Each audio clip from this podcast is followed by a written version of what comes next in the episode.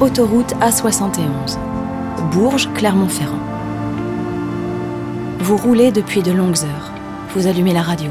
Une émission sur l'égalité homme-femme. Ça vous intéresse? Vous écoutez. Et comme par hasard, apparaît sur votre route le panneau Montluçon. Dans votre esprit, tout cela n'a rien à voir. C'est que vous ignorez sans doute qu'à Montluçon est née Hubertine Auclair, la première femme à se déclarer ouvertement féministe.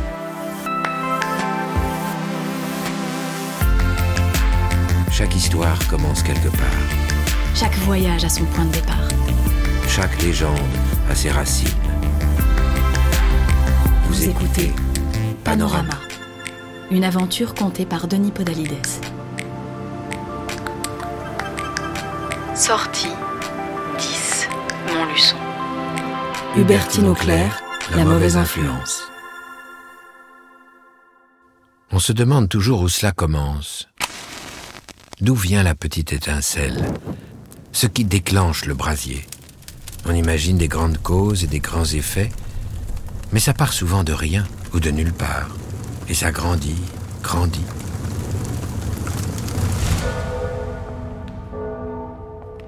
Nous sommes dans les couloirs obscurs du couvent des Dames de Saint-Maur, à Montluçon, en 1869. Cent jeunes filles suivent la règle du pensionnat depuis des générations, sans jeunes filles de bonne famille à qui l'on inculque le rôle et les missions de la femme. Être bonne mère, suivre la vie de l'homme, vivre dans les pas de Jésus. Les pensionnaires marchent en silence, côte à côte, elles travaillent en cellule et mangent tête baissée. Ces règles favorisent la bonne volonté, dit la mère supérieure, une femme toute sèche, à la bouche pointue et aux idées étroites. Elles apportent à la vie une structure nécessaire. Oui, peut-être, à toutes les filles, sauf à Hubertine. Hubertine au clair. Elle n'est pas bien grande, elle n'est pas bien épaisse non plus, mais quel tempérament. Elle est née et a grandi dans un village qui s'appelle Saint-Priest en Murat à 23 km de Montluçon, dans une ferme, avec les poules et les cochons, entourés de terre. Un père républicain qui meurt lorsqu'elle a 8 ans. Une mère qui défend la cause des mères-filles et qui meurt lorsqu'elle en a 18.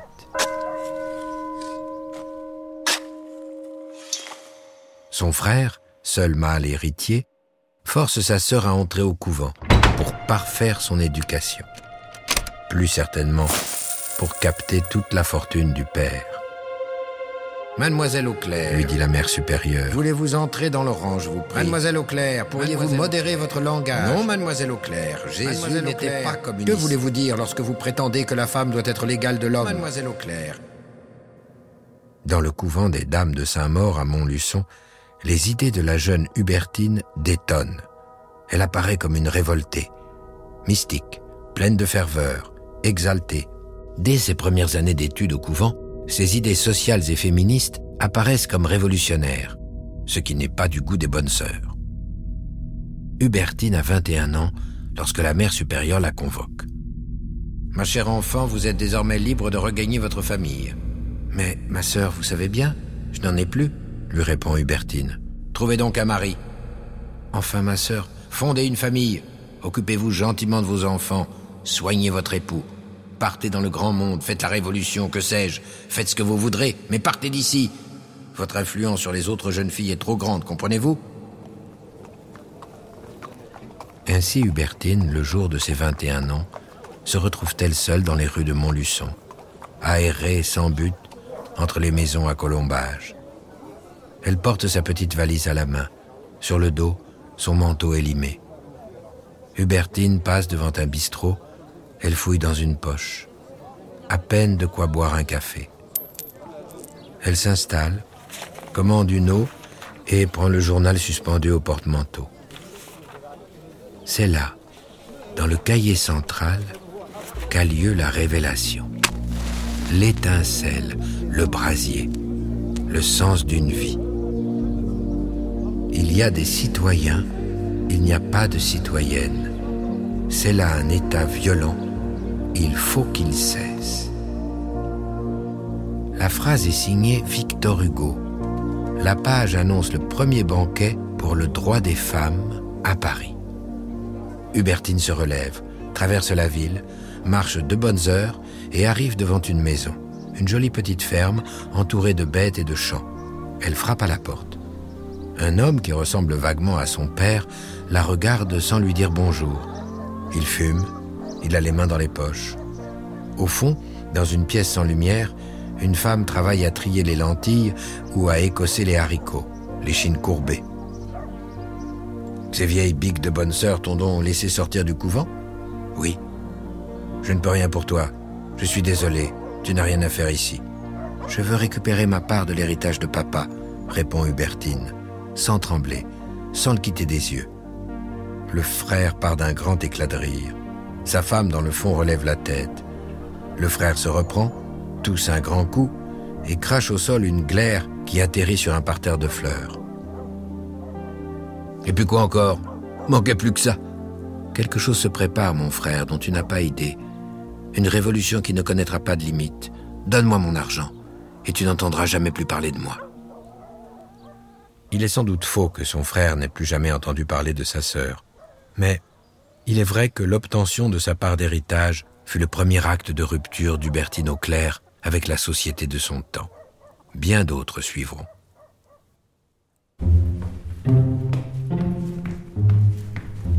Grâce à l'argent de l'héritage, Hubertine s'installe à Paris. Elle jouit d'une indépendance impensable pour l'époque. Elle adhère à l'association du droit des femmes, elle rencontre Maria Derem et Léon Richer, les deux fondateurs de l'association, mais aussi Amélie Bosquet, Euphémie Garcin et sans doute aussi Louise Michel et tout le petit monde parisien qui fait de l'émancipation des femmes un objectif absolu. Hubertine trouve des alliés avec qui penser et discuter. On se réunit dans les petits bureaux de l'association. Les discussions sont vives et enthousiastes. Mais très vite, les premières dissensions apparaissent. Allons au conflit, frappons un grand coup, tonne Hubertine. Il faut savoir créer la rupture. Restons pragmatiques, tempère Richer. Cherchons une brèche et engouffrons-nous dedans. Mais enfin, mon cher, crie Hubertine, vous savez bien que tant que les femmes n'auront pas le droit de voter, tant que les femmes n'auront pas le droit de se faire élire, rien ne se passera. Aucun homme jamais ne votera des lois qui lui seraient défavorables. La proposition est loin de faire l'unanimité. Lors du premier congrès international sur les droits des femmes, à Paris, en 1878, Hubertine s'attend à monter sur l'estrade pour défendre ses positions. Elle entend parler de droit, d'équité, d'égalité. Mais au moment de prendre son tour de parole pour défendre le droit de vote des femmes, Léon Richer lui interdit l'accès à la scène. La rupture est consommée. Hubertine fonde son association, son propre journal, édite des timbres, fait des pétitions, publie des tribunes et des livres lors des cérémonies de mariage, au moment où le maire dit que la femme doit soumission et obéissance à son mari, elle et ses amis déclenchent des chahuts monstres. Par tous les moyens, seul ou en groupe, Hubertine secoue les branches de la société. En 1880, dans le journal officiel, elle lit que toute personne indûment absente des listes électorales doit apporter une preuve de son identité en mairie pour être inscrite.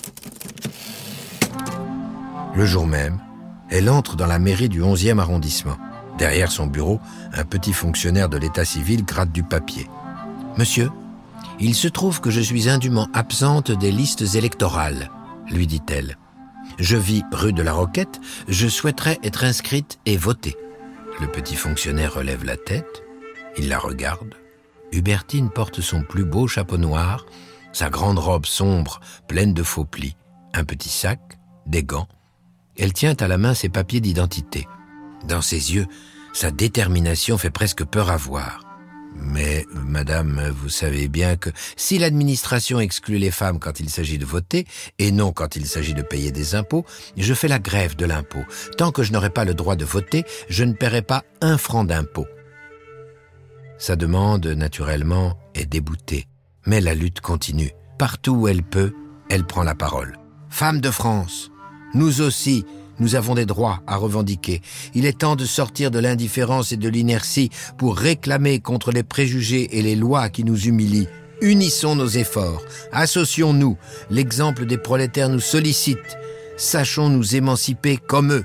Le droit politique est pour la femme la clé de voûte qui lui donnera tous les autres droits. Le 8 février 1908, avec quelques amis suffragettes, elle vient manifester contre l'éviction de Jeanne Laloé, qui s'était présentée sans succès à l'élection municipale. Elles sont une centaine. Hubertine n'est pas des plus calmes. Elles entrent dans le bureau de vote de la mairie du 9e arrondissement. Elles sont farouches et déterminées. On s'empare d'une urne que l'on vient fracasser au sol. On piétine les bulletins.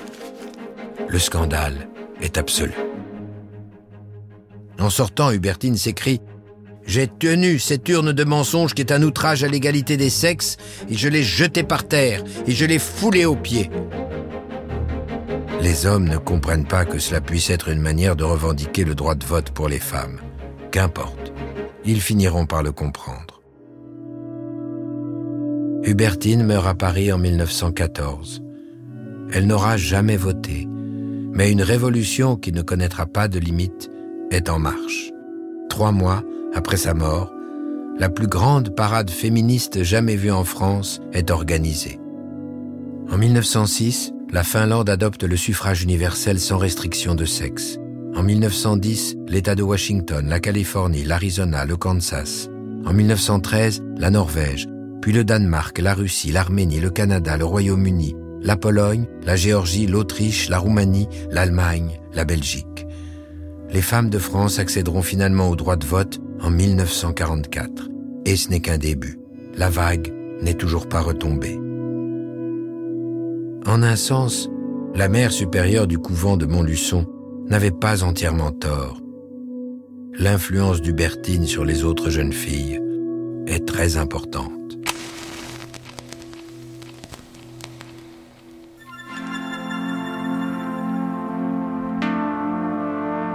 Hubertine Auclair reste dans les mémoires comme la première suffragette française et l'inventrice du mot féminisme, dans son acceptation actuelle.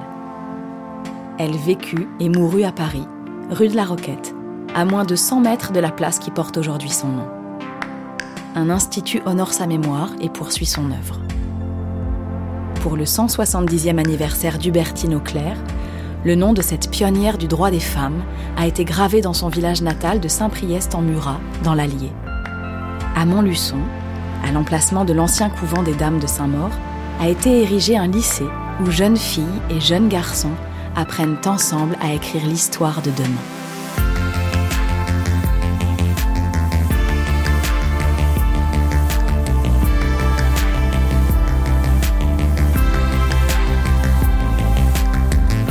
Femmes avant-gardistes, apparitions inexpliquées, héros intrépides. Leurs vies légendaires ont marqué les paysages que vous traversez et laissé leur empreinte dans le cœur des hommes et des femmes qui s'y sont aventurés. Les autoroutes APRR et AREA vous invitent, le temps d'un voyage, à réveiller le passé et à entrer dans la légende.